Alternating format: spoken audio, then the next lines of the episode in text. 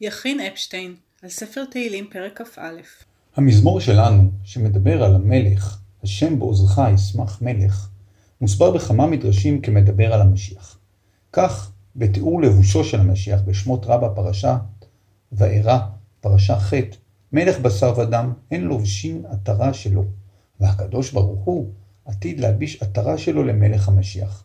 ומהי עטרה של הקדוש ברוך הוא? כתם פז, שנאמר ראשו כתם פז, ובכתיב תשית לראשו עטרת פז.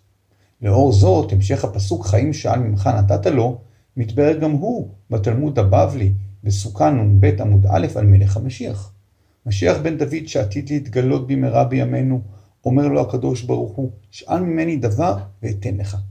וכיוון שראה משיח בן יוסף שנהרג, אומר לפניו ריבונו של עולם, אינני מבקש ממך אלא חיים.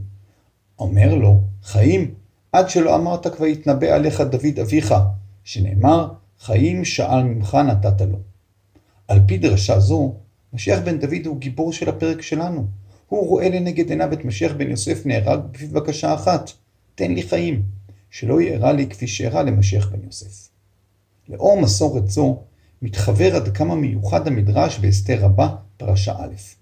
רבי ברכיה בשם רבי לוי, ורב הונא בשם רבי לוי, ורבי יהודן בשם רבי לוי, שלושתן אמרו פסוק אחד, תמצא ידך לכל אויביך, ימינך תמצא שונאיך.